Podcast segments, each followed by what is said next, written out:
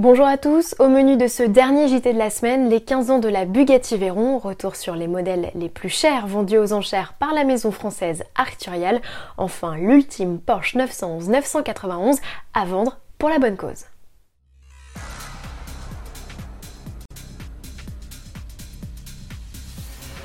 La Bugatti Veyron a 15 ans, c'est presque le temps qu'il aura fallu au groupe Volkswagen, propriétaire de la marque depuis 1998, pour vendre les 450 exemplaires de cette sportive extrême.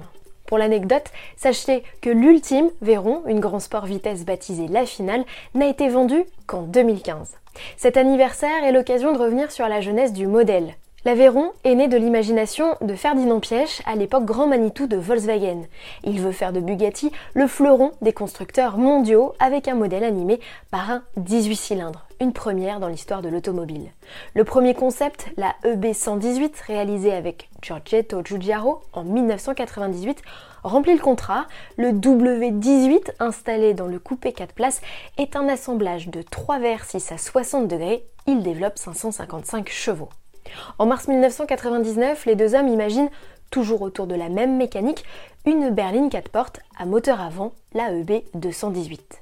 Mais pour voir les prémices de la supercar actuelle se dessiner, il faut finalement attendre la fin 99 et la présentation des concepts EB 18.3 Chiron, dessiné par le fils de Giugiaro, et la EB 18.4 Veyron, créée cette fois par le bureau de style Volkswagen.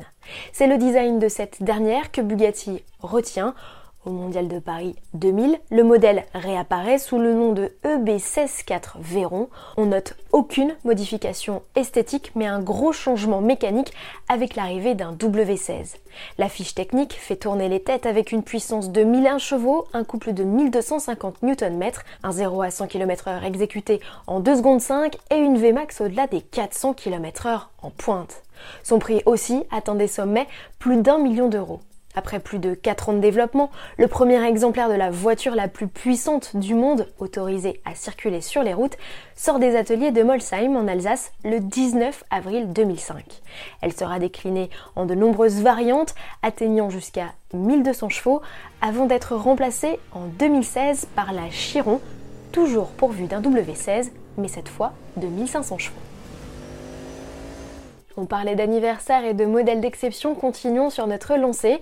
À l'occasion des 10 ans de sa division Motorcar, la maison de vente Arcturial propose une rétrospective des trois modèles les plus chers qu'elle a adjugés aux enchères. Et accrochez-vous, on parle ici en dizaines de millions d'euros. On ouvre le bal avec une Ferrari 335 Sport Scaglietti ex-collection Bardinon. Cet exemplaire de 1957 a trouvé preneur à Rétromobile en 2016 pour la modique somme de 32 millions d'euros. C'est énorme, mais pas un record. Dans le genre, la palme revient à la maison RM Sotheby's qui a adjugé aux États-Unis en 2018 une Ferrari 250 GTO de 1962 plus de 41 millions d'euros.